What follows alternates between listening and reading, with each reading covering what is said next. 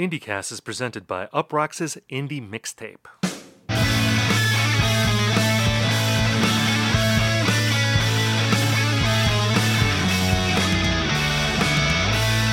Hello, everyone, and welcome to IndieCast. On this show, we talk about the biggest indie news of the week. We review albums and we hash out trends. In this episode, we review the new album by Kurt Vile. My name is Steven Hyden, and I'm joined by my friend and co host. He was the first person ever to make a BTS built to spill joke, Ian Cohen. Ian, how are you? Yeah, I'm also the first person to propose the Jimmy Eat World Gang of Youths Jew Goy tour. Um, so, or or just to, or just to bring you know it's funny because Jimmy Eat World has no Jewish people in it and I think Dave from Gang of Youth is kind of Jewish so it's kind of ironic Yeah. those two have those names but um See, I feel like you could make that joke. I would- can. I don't think I would feel comfortable even like if that was a tour. I don't know if I would be comfortable just saying the name of the tour. Yeah. A- a- As a Gentile, I feel like I would need to be respectful of my Jewish brothers and sisters uh, and not reference that. But that would be a great tour, even oh, beyond yeah. the comedy aspect. of yeah absolutely it's better that than like the acronym you get from the Jimmy Eat World Saves the Day tour so Ayo. Uh, yeah, I mean, we're. I, I, I'm, I'm sort of just. I'm hoping that you know maybe there's like a K-pop mastermind who's, or maybe just like a movie where they make another uh, boy band with like uh, you know a name like YLT or G GBV just to just to really Right. push the envelope of like en- enervating like 45 year old indie dudes. That would be amazing if there was a K-pop group called GBV. Yeah. I, I, my my head uh, would explode. You know, we're, we're talking about Built to Spill because they have a new album that they announced this week as all of the 36 to 45 year old indie fan community. We you already know that there was like a, there was a there was an alarm that went off uh, in all of your homes. Uh, the new record is called "When the Wind Forgets Your Name." It's out in September. Uh, which you know, look when look Built to Spill. They're, uh, I think we would both agree they're one of the all-time greats. We we we love them. I don't know. Like, I feel like I dabble in whatever new albums they put out, and I always enjoy them, but then I I don't revisit them. Yeah. But I'm glad they're making records. I'm glad they're on the road. They're always a good live band.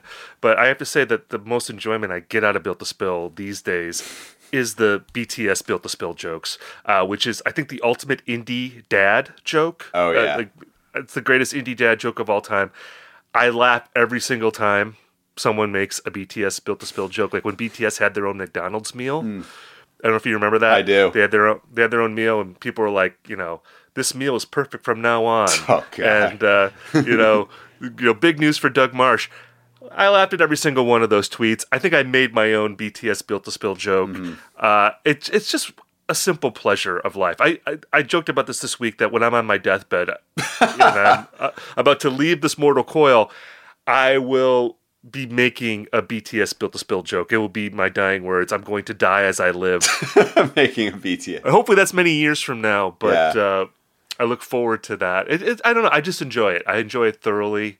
I hope it's not annoying to people. I, I but come on, you can't be just the the idea of conflating Doug Martsch with hyper popular K-pop. I think is just comedy gold. Yeah, it's it's like a it's a more advanced version of like the postal service like getting sued by USPS because like oh yeah I can't can't, can't recall how many times like I wanted to send something through the mail and it ended up in Ben Gibbard's hands but yeah Right. I I mean I I thought we were just talking about like build spill at the top of the episode because like you said we're 36 to 45 year old men and like you know you, you, you get a couple of indie leaning uh, people in that demographic together and like within the first five minutes they're going to talk about like the time they like first heard carry the zero in college but That's true. Um, that's true. yeah. I mean, this is like a big news in our community. Yeah. I mean, that's the other reason to lead with this is that a Built to Spill record in the IndieCast world is a it's a bigger story for us than it would be maybe on other you know music podcasts. that's right baby um, I, my favorite little detail about this you know this new album you know besides the fact you know the song's kind of interesting. It's like what i imagine the lemon twig sounding like. It's kind of loud and glammy. There's a there are two songs called rock steady and spiderweb on there and they're back to back. Um, and i think this is just indicative of like built to spill kind of existing in this a- as this satellite from pop culture that they probably don't recognize that they have like two no doubt references back to back on the album.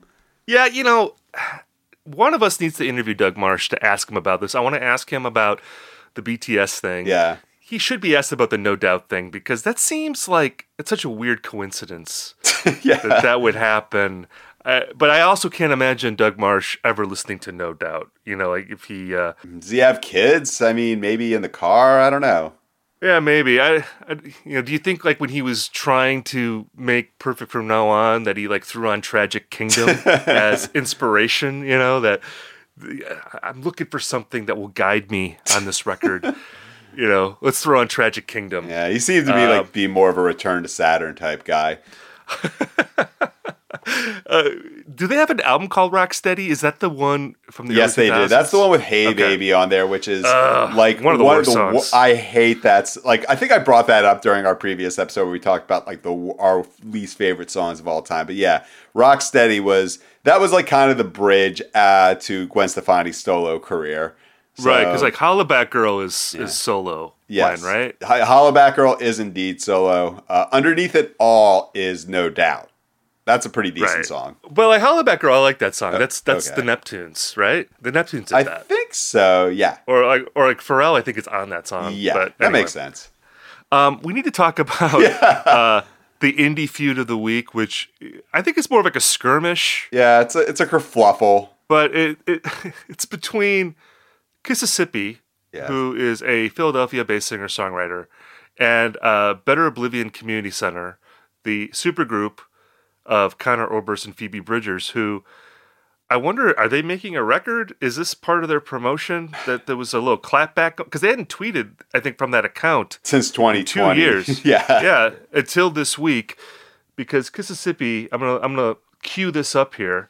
Uh, this is from friend of the podcast Miranda over at uh, Endless Scroll. Yeah. the other indie rock podcast, Yeah. the only other one. Because I think she screenshotted this, and it's how it came to my attention, and Yeah. probably a lot of people's attention. But Kississippi tweeted this week. Can someone please tell Conor Oberst to stop wearing skate shoes? Which I wonder, like, what inspired that initial tweet? I, Yeah. was uh, would I didn't even This know guy, that was a this thing. guy made lifted. Let him wear whatever shoes he wants. You know what I mean? Does he wear? I, I didn't. I've never looked at Conor Oberst's feet, so I wasn't aware of his shoes. I, that's just me, though. I'm not very fashion fashion conscious. I guess some people would notice that. But is that something he was known for? Wearing skate shoes? I, I have no. I I consider myself like a pretty uh, adroit scholar of the Conor Oberst uh, world, like in, up to and including his dress code, and I've never known Conor Oberst to be particularly drawn to skate shoes. I wouldn't even know how Yeah. to recognize skate shoes, so maybe I'm the wrong person to ask here. I'm, I mean, this is why Elon Musk is trying to buy Twitter for 41 billion dollars because of random thoughts like this. I mean, I've had random thoughts like this too. Yeah. you have a thought that comes in your head and you just tweet it. I just wonder, like, what led to the thought of I'm really irritated that Conor Oberst wears skate shoes. Or just bemused that Conor Oberst is wearing skate shoes. I don't know. He's he's a 41 year old guy. I mean, like, come on. Yeah, I mean, look, Or I- 42. Sorry. Conor Oberst, I, I, you know, I've never talked to him. I don't know Uh-huh. him that well, but you know, as a, I'm around his age, and I feel like we have a similar fashion sense where we f- we decided how we were going to dress when we were about 18 years old, and we haven't really changed. Like we, we just kind of wear the same clothes forever. Like I'm wearing jeans and like band T-shirts all the time, and we're you know Conor Oberst is in a career where you can do that, and I'm in a career, fortunately, where you you can get away with that. So I, he probably wore skate shoes in the 90s and he's still wearing them now because it's like who cares I, I like them i'm not gonna change all that much so anyway this is like kind of a weird tweet but it's an innocuous tweet Yeah. then better oblivion community center someone Someone. who's operating that we don't know who that's like part of the conspiracy theory of this we Yeah. don't know who said this but they tweet back can someone please tell kissy bitch their words not mine Yeah. to please stop making shitty songs it's boring word Spelled W E R D, right? Yes. And then P.S. They're not skate shoes. they're not skate shoes. They're Y3s. Fuck you. Hell yeah. what are Y3s? Uh, See, I- they're I'm- apparently a type of skate shoe. Or no, hold on. They are. I'm just gonna look this shit up. Um, Yeah, they they cost about hundred fifty dollars. They're Yohji Wow. Yamamoto uh, one of Adidas shoes. Um, yeah, I don't know. These are kind of sick shoes. I'm not going to front. They're also three hundred dollars. So Okay. So so takes a shot at uh Kississippi's songwriting Yeah. and then does the postscript yes, to clarify that these aren't just regular skate shoes, they're very expensive and fashionable shoes. And then you add the fuck you at the end. yeah, not Uh, not a good look. Not a good look. Punishment And, you does know, not fit the crime. And you know, like when this when this broke Yes. on Twitter, this skirmish, there were people who assumed that it was Conor Oberst. Well, yeah. which doesn't make any sense. Well, I mean, kinda- it kind of does because you think like they're making fun of Conor Oberst directly, and Conor Oberst Right. has a history of kind of erratic behavior. yeah, but he, he but he doesn't strike me as a Twitter guy. No, I've I've interviewed him. I've taught like pe- I've interviewed him. I've read his interviews, and you know, people I know who are just kind of in the Conor Oberst orbit have pretty much like given me the impression that this guy does not know how to use Twitter. no, no, and uh, yeah, it's so. And I also don't think he would say "kissy bitch." Yeah, It doesn't seem like he would demean a woman No. that way. It strikes me as something that a woman would say to a woman, Huh. Right, more than a man to a, Well, people, or at least Conor people Oberst to a also woman. thought that it might have been like uh, Phoebe Bridgers kind of going Right. undercover. So that well, was that's the next. That's the next sus. Yeah, Like, the- so, so if you're gonna rule out Conor, which I think we are, Yeah. let's rule him out. So it'd be Phoebe Bridgers, but I also feel like, you know, she's pretty savvy with social media. Yeah. It doesn't seem like she would do something like this either. It's a real punching down sort of thing, you know what I mean? Like, I mean, not. I think that like Kississippi is not like is similar enough, at least to have like maybe a little bit of an overlap of fan base with Phoebe Bridgers. But I don't know. Phoebe Bridgers is also like friends with everyone, so I imagine that like this is a little out of character, although it'd be kind of not interesting. Like, I don't like. It, would- it would just be kind of out of character in a way that would be intriguing for our purposes if uh, Phoebe Bridgers started beefing with other artists. Yeah, I mean, she's you know she's taking shots at people like David Crosby Yeah, exactly. on on Twitter, which um you know she's Who more famous than David Crosby at this point, but that does and feel more like yeah. Yeah, exactly. Like these old white guys, Yeah. you know, who are very easy targets. You can you can uh, pants them on Twitter, and everyone's going to enjoy it. Um, but going after like another female artist who isn't as popular as you, I don't think she would do that. So that means that there is a rogue actor Yeah. in the Better Oblivion Community Center community. Lashing out at people, and apparently this was like early in the morning or really late at night. Yeah, like How- first thing Monday morning, that's what I woke up to. I think it was like 5 a.m. Pacific time or something. So either someone had just woken up or they were having a really crazy night and were maybe, you know, maybe they should have been in bed. Yeah. Um, one of the two.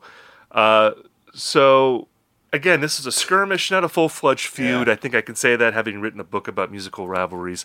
Unless, again, you know, maybe this kicks off some sort of extended animosity. And this, maybe this will be the thing that really breaks Kississippi. Yeah. You know, like this is this will be, you know, the entree into the mainstream Yeah. that Kississippi has been looking for. Yeah, I don't know. I've like kind of heard like low key this might have been like Conor Conor O versus like girlfriend tweeting. Which I mean, do you want? Would you want like your like a? Would you give your wife your Twitter password? And b like would you want her like coming to your defense if I don't know what some musician started like clapping at you? Probably not, but I think my wife would be a lot smarter about Yeah. social media use than I am. I think it would, I think it would actually be worse in the reverse if I if I had control of her social media and I was responding to her haters, although she doesn't have any haters. Yeah. I have all the haters. She has no haters. um, so, but anyway, I think she'd be more responsible than me. Yeah. Let's talk about the new 100 gecs. Yeah, we we Single. are like gradually going from like old men stuff, like built to spill, to like kind of quasi like Gen Z Phoebe Bridger stuff, and now hundred gecs. We are Benjamin buttoning this episode. Yeah, their new single is called Doritos and Fritos. I like both those. And was was there a new album announced with this, or is this just like a standalone I, single? I feel as if this album. I, I'm, I'm told it's from the album uh, a thousand or ten thousand gecs, Oh, whatever it's called. right. Uh, I don't think there's a release date set for it, but I mean, there's already been like you know eh, like big cover stories on it, and so this album exists. When it's coming, I don't know, um, but I I would imagine by the end of this year. Yeah, And what do you think is the status of this group right now? Because I guess they first emerged. It was before 2019. the lockdown. It was 2019. Yeah. So we're three years out now of them being a phenomenon, which is kind of weird. I mean, you know, the the lockdown years. I don't know if those are less than normal years or like more than normal years. It's such like a weird twilight zone that you know that that period of time. Uh-huh. But um, is it fair to say that like this group already feels kind of dated Yeah, in a way? I feel like they were so of their of their moment. And we've moved on from that moment, or or are we still in that moment? I don't know. Yeah, it it reminds me of that like drill tweet about um, you know turning a big dial that says racism on it for audience approval. That often gets attributed to like the Democratic Party, but um, yeah, I, I, I sense with like this group and music writers that they no one really quite knows where to land on them right now because you know I think there's a bit of a makeup call that needs that needed to happen because they you know exploded in 2019 i think they're very much a definitive artist from that era. And also just because of the nature of the music they make which is like kind of crazy mashup pre hyper pop that they already seem like they're like a classic rock band uh, in the hyper in the hyper pop community. And i think that no one is quite sure whether to like say to like establish them as this like generational act or a band that seems a little bit dated but Yeah, because they seem like a group where being dated is like baked into what they do. I mean, because just that scene, it's so constantly changing. Yeah. It's and being a legacy act almost seems antithetical to the kind of music that they make. It's you know that you should just appear and then disappear. Yeah. You know, if you are sort of a pure version of this. You know, uh, I was thinking, you know, when we were going to talk about 100 gecs, I, I started thinking about Skrillex. Oh. The Skrillex phenomenon, which was about 10 years ago okay. at this point, and like how, you know, there was a period of time like where uh, Skrillex and dubstep, that was going to change music forever. Like that was the discourse in music criticism. And what happened was is that the influence of dubstep was just absorbed into pop music. Yeah. It became something else that pop could draw on, and it made a lot of dubstep redundant, or at least it didn't seem like its own discernible genre. And I'm sure if there's any dubstep heads out there, they probably think I'm full of shit right now. Yeah. You, you could tell me I'm wrong in the emails uh, in our mailbag, but I mean that's just my sense as like a casual observer. And like, where is Skrillex by the way? Is he like on a beach somewhere just chilling because he made a bunch of money, and uh, or is he like is he doing private shows? I, I've not heard anything from him in a while. I don't know. Maybe he's like preparing for his like Rick Rubin, uh, like American recordings type uh, uh, type deal. But you know, you Like he's gonna do like a he's gonna do like a stripped down acoustic re- record Yeah. like Machine Gun Kelly or something. Like Yeah. when- You know, uh, you brought up Skrillex. To me, like this new this this second album of Hundred gecs reminds me of like the second Girl Talk album, where it was still like pretty good, but again, it's ju- it's this whole thing about like laundering quote uncool influences for people who would otherwise like not touch that stuff with a with a 10 foot pole. And you know the my issue with this is that it just seems very difficult to find people who are like enjoying it for what it is there just seems to be like this like horse race kind of writing that goes on where you try to like prognosticate trends as opposed Right. to like taking the music as opposed to hashing out trends. yeah we're into hashing out trends. That means like the trend. like you can hash it out in the present not going forward yeah, exactly. the The difference is that we are hashing out the trends that have arrived, whereas progna- the the prognostication that you're talking about that's like predicting what is going to be big. yeah the, the Jimothyification of music if you will Yes, and that's my least favorite form Yeah. of, of music writing. You know, that's how you end up with like the New York Times doing profiles of like country music's next emo rap star. Yeah. You know, like who was that by the way? Jimoth what, was that Jimoth no that wasn't Jimothy Jimothy is British. I Oh. Uh, don't think he's country music. It was somebody else. But like, you know, I'm gonna, you're gonna Google that. yeah Kidd G Kidd G Kidd G, yeah, Kidd G. You, end up with stuff like that where you, you're just looking for like the most sort of novelty thing you can find.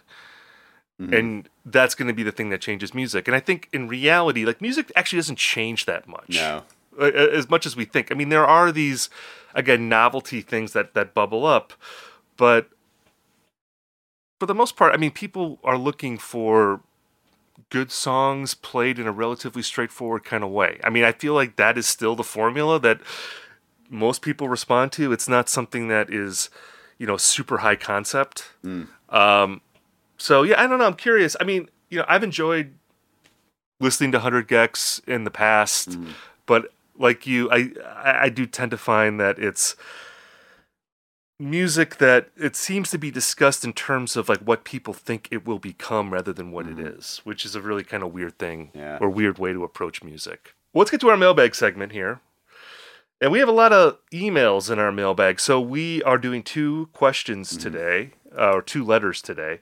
Uh, but keep the letters coming in. I, I we're probably going to do an all mailbag episode later this month because it gets a little lean on new releases going into April. So hit us up. We want to hear from you.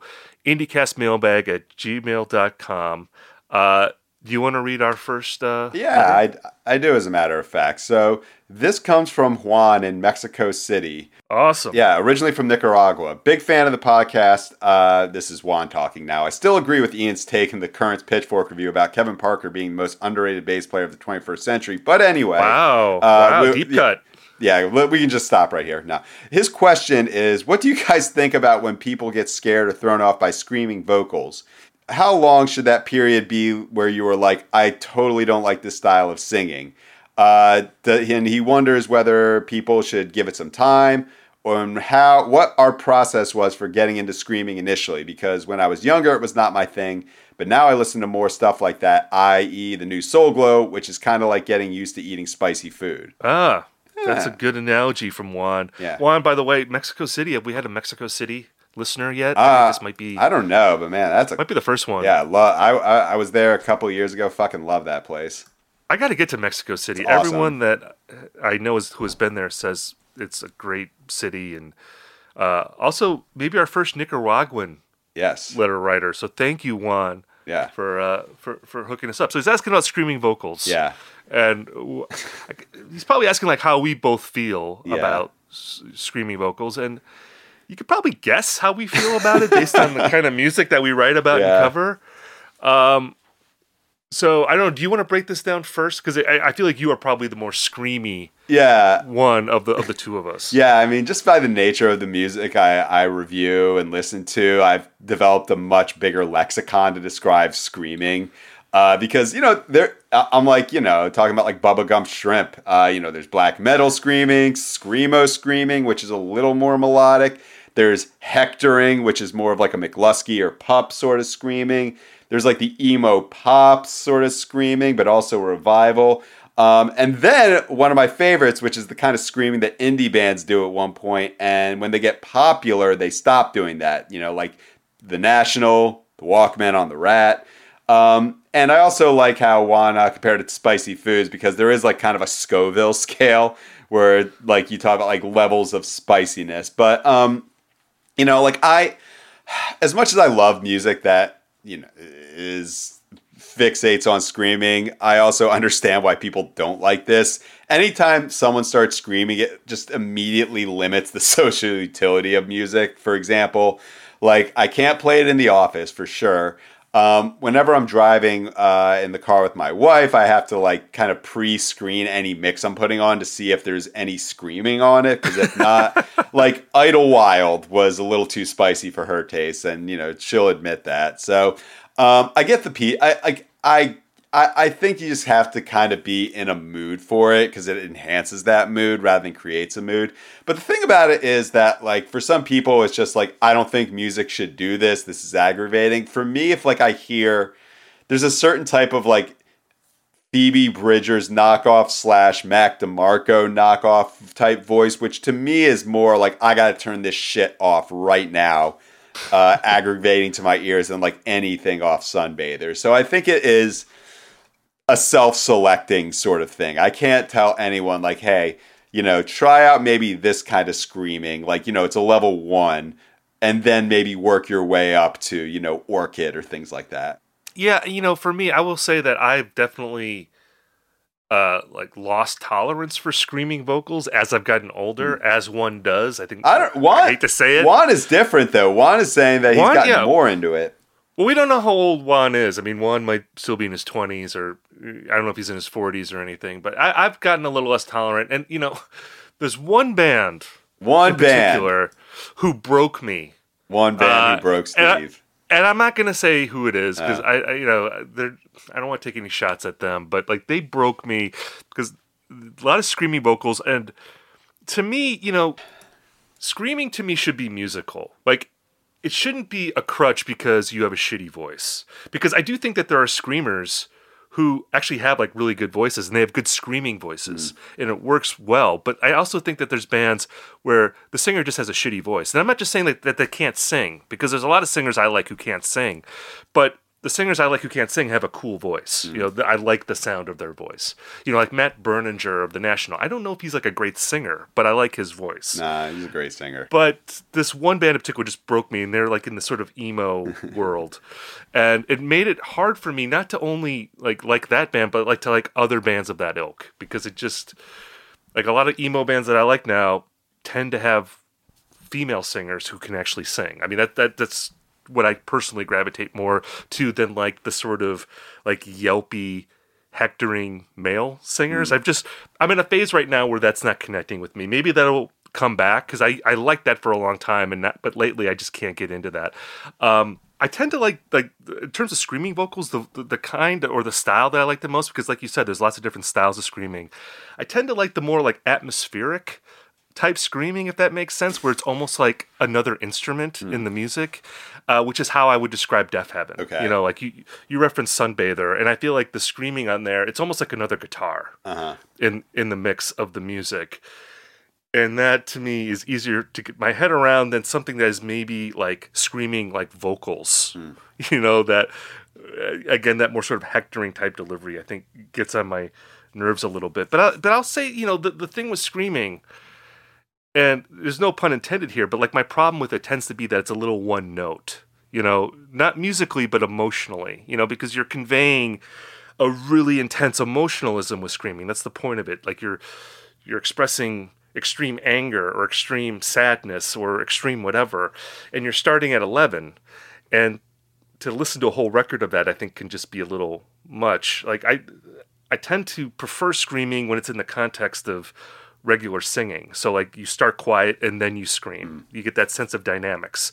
You know, a very obvious example is Kurt Cobain at the end of the unplugged record, you know, Where Did You Sleep Last Night? When he screams at the end of that song, it's really powerful because he's singing so quietly at the beginning. So I feel like that is the sweet spot for me. If if you're gonna scream, I also want a contrast with it, mm. so it really hits hard. Hmm. You know, if that makes sense. Hmm. What what what am I to say? Because like for me, it's like you know the the the like the chill voice is just like it it just does the same thing to me where it's just like I I can tune it out. You know what I mean? Right. yeah, I mean that and that's the other opposite of, of the extreme, that if it's someone who's just the chill Yeah. thing, maybe that's a little boring. Or if you know, I but hear to- another '90s alt rock type voice coming back, whether it's like quasi Third Eye Blind or quasi Veruca Salt, it's like that to me is like y- y- like I'm just gonna turn it off immediately. I mean, I think the uh, uh, the overall art, overarching point here is that you just need a distinctive voice. Yes. You know, whether you're screaming or you're singing, if it's something that's distinctive and also musical, that's that's a sweet spot. And you know, people there's there are singers who scream, and it can be beautiful. You know, and there's other singers who scream and it's really annoying and you want to shut it off immediately. Uh, so you know that's the thing. So it, it's like any other kind of vocal. Yeah. Let's get to our next uh, letter here. Uh, this is from JT in Wilmington, North Carolina. Okay. And I'm, I'll read this one. He says, I'm a big fan of the pod and listen every Friday. Additionally, I've read Steven's last three books and pre ordered the Pearl Jam book. JT, thank you for the plug. My book, Long Road Pearl Jam and the Soundtrack of a Generation, out September 27th. You can pre order now. Uh, I wanted to get your thoughts on the metal band Ghost. They are one of the most polarizing bands in the metal scene. And I don't believe I've heard them mentioned on the show. I don't think we've mentioned them either. No. Um, I realize they aren't remotely indie, but they fall somewhere in between the peripheries of Ian Cohen core and Steven Hyden core. Uh, their latest album, in Impera, Impera, I M P E R You have to A, is them. basically a classic '80s rock album and seems to be getting positive reviews. What are your thoughts on the band's sound, imagery, and overall vibe? Thank you, JT, for uh, that that letter. So he's asking us about Ghost. Have you listened to Ghost at all? They're they're kind of a blind spot for me. I saw them one time live, and it was like at two thirty in the afternoon at Coachella, like just hundred degrees, complete sunlight, and they're up there, and they're kind of like uh, quasi satanic ritual garb. Like that's kind of their gimmick, and I you know I say gimmick lovingly, but um that you know I, I to kind of paraphrase most Sislak, I'm like a ghost well wisher in that I don't wish them any specific harm. Like I think it's good when rock bands are popular and you know, it's interesting to call them like polarizing because to me they always give me the sense of being like one of those Grammy metal bands. You know what I mean? Where it's like Gojira and like Latter Day Mastodon and Slipknot, like bands that are like 10 years in and super popular and that's when they get their first nomination then they get nominated for the next 20 years there's like an air of like prestige to them in a weird way so Yeah, I mean, I think I think a lot of musicians like them, and uh, you know, probably like radio programmers Yeah. like them. So yeah, I, I, I could see them being in Yeah. that slot for sure. So it dawned on me, it's like I've never actually listened to them. Like I, I, I kind of have a, a sense of what they do. So I, in the interest of you know, because we do the legwork here at IndieCast, um, I just went to Spotify, found some of their most popular songs, gave them a spin. Like I mean, some of these songs have like 30 million, 100 million plays. Um, and what surprised me is just how I want to say melodic, but they just sound to me like a kind of a lame British new wave of heavy metal band. Like, I mean, I've not, I'm not like an expert on like Judas Priest or Iron Maiden or any of those, but um, when you listen to it without the visual, you just understand like how important the visual is because it's not like the darkness where it's you know kind of like played up hair metal and there's like a real like um, you know a pop craftsmanship behind it. It just sounds to me like something you would hear in like heavy metal parking lot, uh, and I'm like, this is Th- like this uh, this will do nothing for me you know what i mean like i don't mind like i have nothing against them because they're just so outside of my orbit but like i don't hear this and think oh yeah people should listen to this aside from like the spectacle of their music Yeah, you know, I, I actually disagree with you a little bit. I, I actually think they are like a pretty well crafted, uh, like melodic, and I'll say pop group. I think you know it, it's funny. Like when JT wrote his email, he put the word metal in quote marks Oh. when describing Ghost because um, I actually don't think they sound all that metal. There's, No, there's, not at there's all. songs that I've heard by Ghost that almost remind me of like power pop with like slightly metal sounding guitars. Like the vocals are very, uh, you know, clean uh, yeah, very clean and kind of, you know, I'm looking for the right word, like uh, kind of sugary. You know, like they're very sweet sounding vocals, very again melodic, uh, you know, hooks uh, in the choruses. You know, and some of the songs almost reminded me of like you know like cheap trick albums from the 80s like more Oh. than like iron maiden or Judas, Judas priest and that's a compliment by the way I, I love cheap trick one of the great bands certainly one of the great midwestern bands of all time. Um, so i think that's also a key to their popularity because they have the visual element that is very metal but musically it's actually i think pretty accessible. Yeah. uh, you know we were talking about screaming vocals before. You know even compared to something like mastodon like ghost is like way more melodic. Oh you know, absolutely. And way way cleaner sounding than like any other kind of metal band that has any kind of traction, um, you know, in the scene today. Yeah. Um, and, and but I do think you know t- to your point that the key to this band's popularity is their live show. Mm-hmm. Um, and I remember I saw them like a long time ago, probably about 10 years ago, when they were still playing venues. I think the, the room I was in held like a thousand people. So, like a relatively small venue compared to what they play now. I don't know if they're. Are they in arenas? I don't know if they're an arena band. I know they. maybe not arenas, but like the 2001, like the th- at least thousand cap rooms. Yeah, I would think they would be like two to 5,000 Yeah, venue. And they've opened a lot of. I, I know they've opened for like Metallica and, you know, they've opened for some like huge. I imagine the uh, Foo Fighters would have, you know, back in the day would have had them. I, this sounds like this seems like a band that Dave Grohl would love on general principle. But uh, you know, I thought the live show was like a lot of fun. I mean, Yeah. you know the, the other thing about Ghost is that they, there is a sense of humor to them. They they're, they're, there's something knowingly campy about how they present themselves. It's very theatrical. Yeah. And uh, I agree that like I think the records are, are are pretty good, but if you can actually see them live, it just elevates it, and I think it makes it a lot more appealing. So you know, to get back to the original question, like I'm not a huge Ghost fan, but I enjoyed seeing them live, and if someone gave me a ticket and wanted to go out on a Saturday night to see Ghost, I think that'd be a great time. So I, I would definitely be be down to see them again. So uh, you know, salute to Ghost. Like you, don't love you, Yeah. but you know, Glad you exist. so let's get to the meat of our episode here. Uh, tr- a big transition from Ghost to Kurt Vile. Uh, there's a new album out today. I've heard this described as the ninth Kurt Vile record, but that's if you count the Courtney Barnett album that he made in uh, 2017, Lotta Sea Lice. I'm counting it as his eighth solo album uh, because I feel like the Courtney Barnett thing it's like a separate Yes. category. But anyway, deep into Kurt Vile's career, it's called Watch My Moves. Um, I did an interview with Kurt Vile this week that you can read on uproxx.com. We talked about this record, but it was a review your catalog uh, column. So we talked about Smoke Ring for My Halo, Waking on a Pretty Daze, uh, Childish Prodigy, Right. Believe I'm Going Down, all the all the classics from the past. Um, and now he's with this record. And, you know, it was funny because you and I were talking this week about you know, what we're going to talk about on the podcast. And you frame this as a comeback record for Kurt Vile, which I thought was interesting because I, I don't necessarily think of it as a comeback for Yeah. him, but I understand what you mean because, you know, there was a time in the mid 2010s, or uh, maybe more early 2010s, like where he was like a pretty big indie star. And now he's kind of drifted more into like sort of cult hero territory.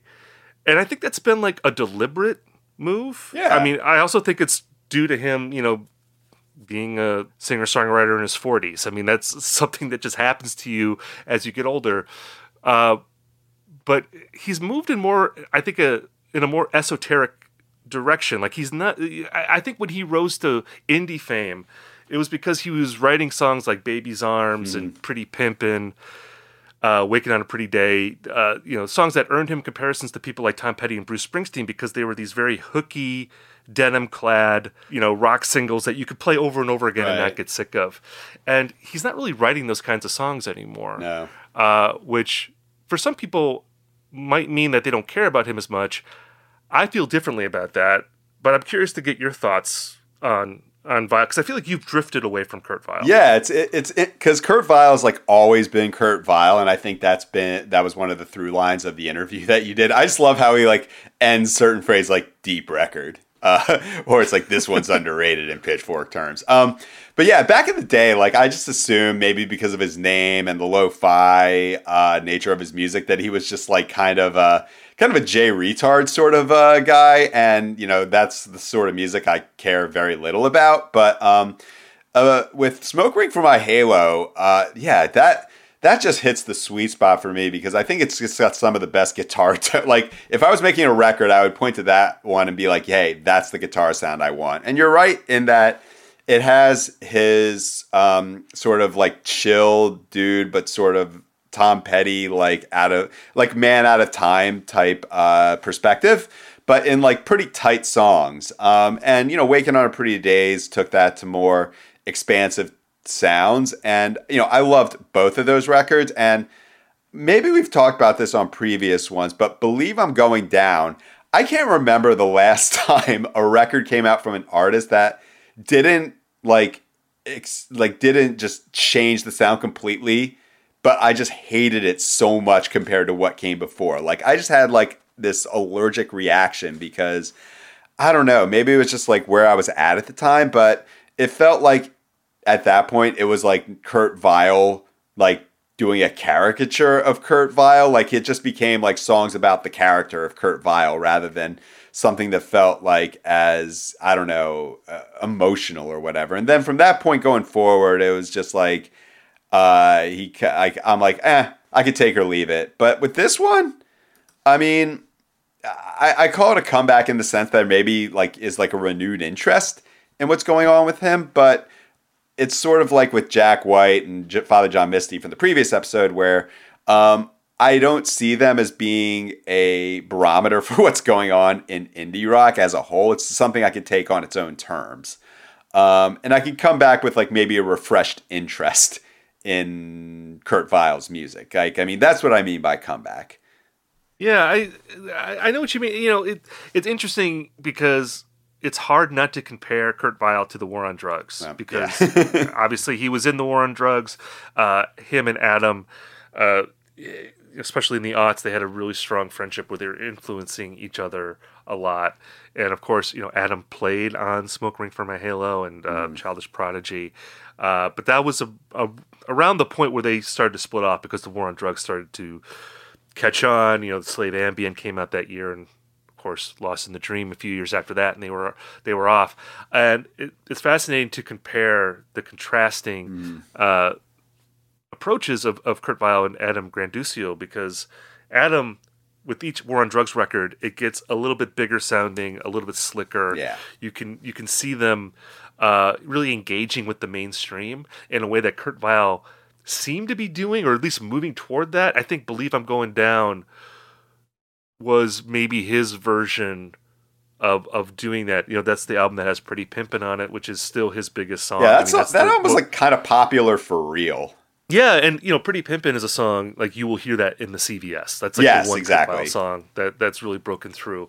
Uh, but then the last two records, it really feels like he's deliberately moved away from that, and I don't know if that has anything to do with him, you know, not wanting to be locked into into some sort of like industry role. I feel like it's not as uh, premeditated as that. It just seems like he's lost interest maybe in writing those kind of you know concise jams that, that that catch on he's really drifted into this style where he favors like this kind of like minimalist type of songwriting where it rides a groove for eight nine ten minutes. And it's not the same as waking on a pretty day which had a lot of long songs on it. Yeah.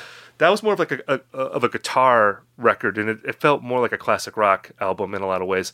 His his latest records like bottle it in and this new one watch my moves it doesn't sound like jazz but it has a jazz like feel to it. And you know there's a lot of synths on it. Yeah. um, the vocals are um, even for Kurt the you know it's not it's it's a little more drifty, it's a little more dreamy, and um, you know when I interviewed him, he talked about how he he's anticipating people not really getting into this record right away. That if you have to spend some time with it in order to like really kind of wrap your head around it. And It's think that was also, true. 75 minutes. I think we should Well, make that yeah, point. it's long, but you know, I I really like the record a lot. I appreciate what he's done. I understand that uh, this isn't necessarily like what you know. If you love Smoke Ring for My Halo and Waking on a Pretty Daze, like this is maybe not the kind of record you're going to want. You're going to want those great, again, catchy jams with cool guitar solos on it. But um, I still feel that like the direction he's taken, it shows him growing in his own way, but it's also emphatically him. And it's such a unique vibe that only he has, where it's this melancholy laced with like goofball humor. Um, that as a fan of Kurt Vile, I really like. I'm glad that he's making records like this. Um, but yeah, it, it just seems like that sort of like war on drugs type breakthrough is not something that's going to happen for him, and, and in some way that feels deliberate Yeah. on his part. What I want though is, God, I, I would just love, and I don't think this could possibly happen given the personalities of the people involved. But if, like, for some reason, Kurt Vile and the War on Drugs started beefing, oh my God, was- boy, that would spice things up a bit. Because yeah, I mean, I I was gonna say I, I, I would love to. I would love like for Kurt and Adam to like make an EP together. I think that would be really cool. Like if there was some sort of reunion, uh, their own Better Oblivion Community Center type thing. would they punch down at like Wild Pink or something like that, and like the version of like the uh the Better Oblivion Community Mississippi beef. I don't know. I, I, I wouldn't want them to beef. That would make me sad Nah. if, if they lashed out. I, I like them having these parallel careers and uh, you know sort of zigzagging you know between each other. I you know I mean there was that Mark Kozelek War on drugs. Oh God. uh, feud that went on that I don't think the War on Drugs ever responded to. It was just Mark Kozelek making Yeah. fun of them for a long time and the war on drugs smartly just waited for Mark Kozelek to self destruct. Yeah. Uh, and he took himself out. Yeah. So you know that so that was wise on on on, on their part. But uh, yeah, I mean, again, Kurt Vile, he he.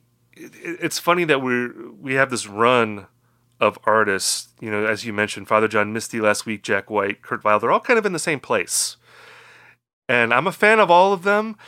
Um, but yeah, they're all sort of like they feel disconnected from the larger indie world, which may not be a bad thing, but like they're definitely in their own spheres. Yeah, and I think that's like kind of where what Kurt Vile was going for anyway. I mean, as far back as like Waking on a Pretty Daze, like you know, just writing about like fatherhood and their own bemusement at like you know their reputation or just like the image they painted for themselves as a ch- uh, as a chill dude. But you know, like with this record, it's like to me, um, like I kind of want to like him, but. Uh, I also like the fact that in the ex- like Exploding Stones video, he has the same Casio keyboard I had when I was like ten years old, getting that kind of uh, Zeppelin "All My Love" sound. But uh, yeah, so I, I, I think I'm already over the indie uh, the indie uh, A-listers making 75 minute albums in uh, 2022. So, like, as far as "Believe I'm Going Down" is concerned, because I'm I'm intrigued by your Oh, yeah. hatred of this record, because I do think that's one of his best records Mm. personally, but uh, but I also feel like that is an album where he starts like referencing himself, Yeah. more than like on previous records. Was that the threshold that was breached that you're just like I I can't do this? It just seemed to, and I know, boy, I'm gonna like rub some rub rub some people the wrong way with this one, but it reminds me of like latter day The National, where it seems more like The National as played by The National rather than like you know Matt Berninger like excavating these uh, darks darks like the dark hour of the night type things. I mean, and of course, like maybe this is my own projection in the sense that like I've aged along with them, and maybe they just don't provide what I want anymore. But there was one song in that album, like "That's Life," though, or something like that. That I'm just like, you know what? I'm fucking done here. It's it's it just that that's life, though. Almost hate to say, uh, and he used the word "chillax," and I mean, eh, it it sounds so so like just so pissy to say it. Like I I don't know how I could get this mad about Kurt Vile. but the thing is though is that I don't think that's an affectation. Like if you talk to him, that's how he talks. you know, he like he is that guy. I don't think it's a character. I think you know, and he said this in my, in the interview that we did that he feels that as he's progressed that he's felt more and more comfortable in his personality and letting his personality infuse the music Yeah. and and taking like a more sort of naturalistic approach to songwriting rather than you know stressing out about it like letting songs come to you like a very zen type perspective mm-hmm. on being an artist and i think that is an extension of that you know so I, I I understand what you mean, even though I don't agree with you. But I, I wouldn't say it's an affectation. I think like like if you if you talk to him, it's like no, that's how he talks. you know, it's just like, like like Kurt Vile is Kurt Vile, twenty four seven. Even when he's sleeping, he sleeps like Kurt Vile.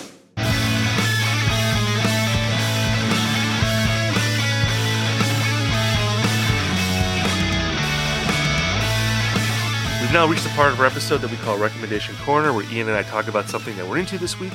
Ian, why don't you go first? Yeah, talking about screaming, uh, we got the new Prince Daddy and the Hyena album, which is boy, that is a real acquired taste of a vocal. Um, actually, they've uh, this uh, this band has gotten a vocal, the same vocal coach that Pup works with, uh, to kind of uh, shave down the more grating uh, areas of his vocals. So it's a self-titled album. It's their, I believe, their third. This is a band who, if you had been to just about any emo or pop punk uh, adjacent shows since let's say 2016, you've seen a P Daddy uh, hoodie. Uh, that is one of the iconic pieces of clothing uh, in this scene.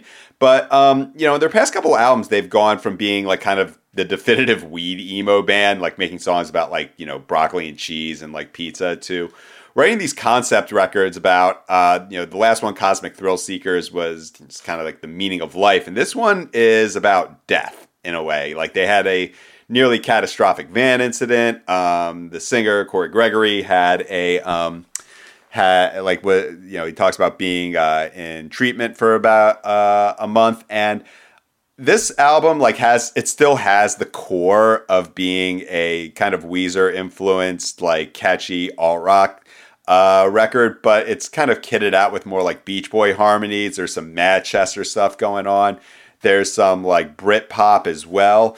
And I mean, um, once again, this is recommendation corner, not the meat. You might hear these vocals and think, yeah, no fucking way. But if you have like any sort of taste for it, uh, you know, this is going to be some, like, I think they're a band that's growing in very interesting ways. And also bringing things full circle.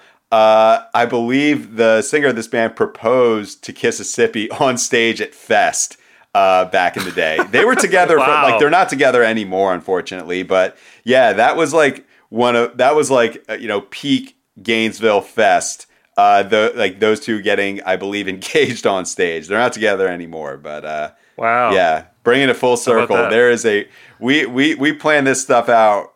We we we are like next level forty chessing this episode's uh, trajectory. So uh, I'm going to go in the opposite direction for my recommendation, as I often do yes. in uh, this this segment of the episode. Uh, I want to talk about a record called "Warping All by Yourself" by a group called Wet Tuna. Hmm. This is a project spearheaded by a guy named Matt Valentine, who's one of the modern masterminds of that little genre we like, to call indie jam, the intersection of indie rock and jam band music. Matt Valentine is probably best known for the duo MV and EE. There's tons of releases that uh, he's put out under that moniker. But I've been really into Wet Tuna lately. Uh, this is the third album uh, that he's put out under that band, and uh, it has some of the expected influences that you would uh, you know anticipate. You know, there's like a little bit of Grateful Dead influence. There's some sort of spacey psychedelic rock in there, but there's also been a real element of like 70s funk and jazz fusion influence in the music that really comes to the fore on this latest record. Uh, there's a song on here called "Sweet Chump Change," which is a song I've been listening to a lot uh, over the past week. And it's a song that, like, if you aren't into this kind of music, I think it's a pretty accessible song. It, it, it's definitely in that like Herbie Hancock, Don Cherry, you know, sort of songs in the key of life era Stevie Wonder uh. type vein, but again with like kind of like a blurry, drugged out psychedelic vibe. Uh, and he really leans on that throughout the record. As, as the record progresses, it gets a little less funky and, and, a little weirder and more psychedelic. Mm. But that combination again of like sort of like a Grateful Dead aesthetic and like jazz fusion, I just think that's like a really cool sound. And uh, this is like a really great headphone record. There's a lot of interesting sounds on it, uh, but when it gets a little too trippy, he's somehow able to pull it back into like a really catchy melody or a really good groove. And it's just a really good balance, I think, between sort of experimentation and and pop accessibility. So again, the record is called Warping All by Yourself. It's by Wet Tuna. Definitely check that out. I am dying to hear a band that somehow like threads the needle between like Prince Daddy and the Hyena and Wet Tuna. Like there's a band like Indie Cast will like birth a band that somehow draws on both. That'd be amazing. That's your challenge out there, bands. yeah. Get going on that. Uh, we've now reached the end of our episode here at IndieCast, but we'll be back next week with more news and reviews and hashing out trends. See ya. And if you're looking for more music recommendations, sign up for the Indie Mixtape newsletter. You can go to uproxx.com backslash indie, and I recommend five albums per week, and we'll send it directly to your email box.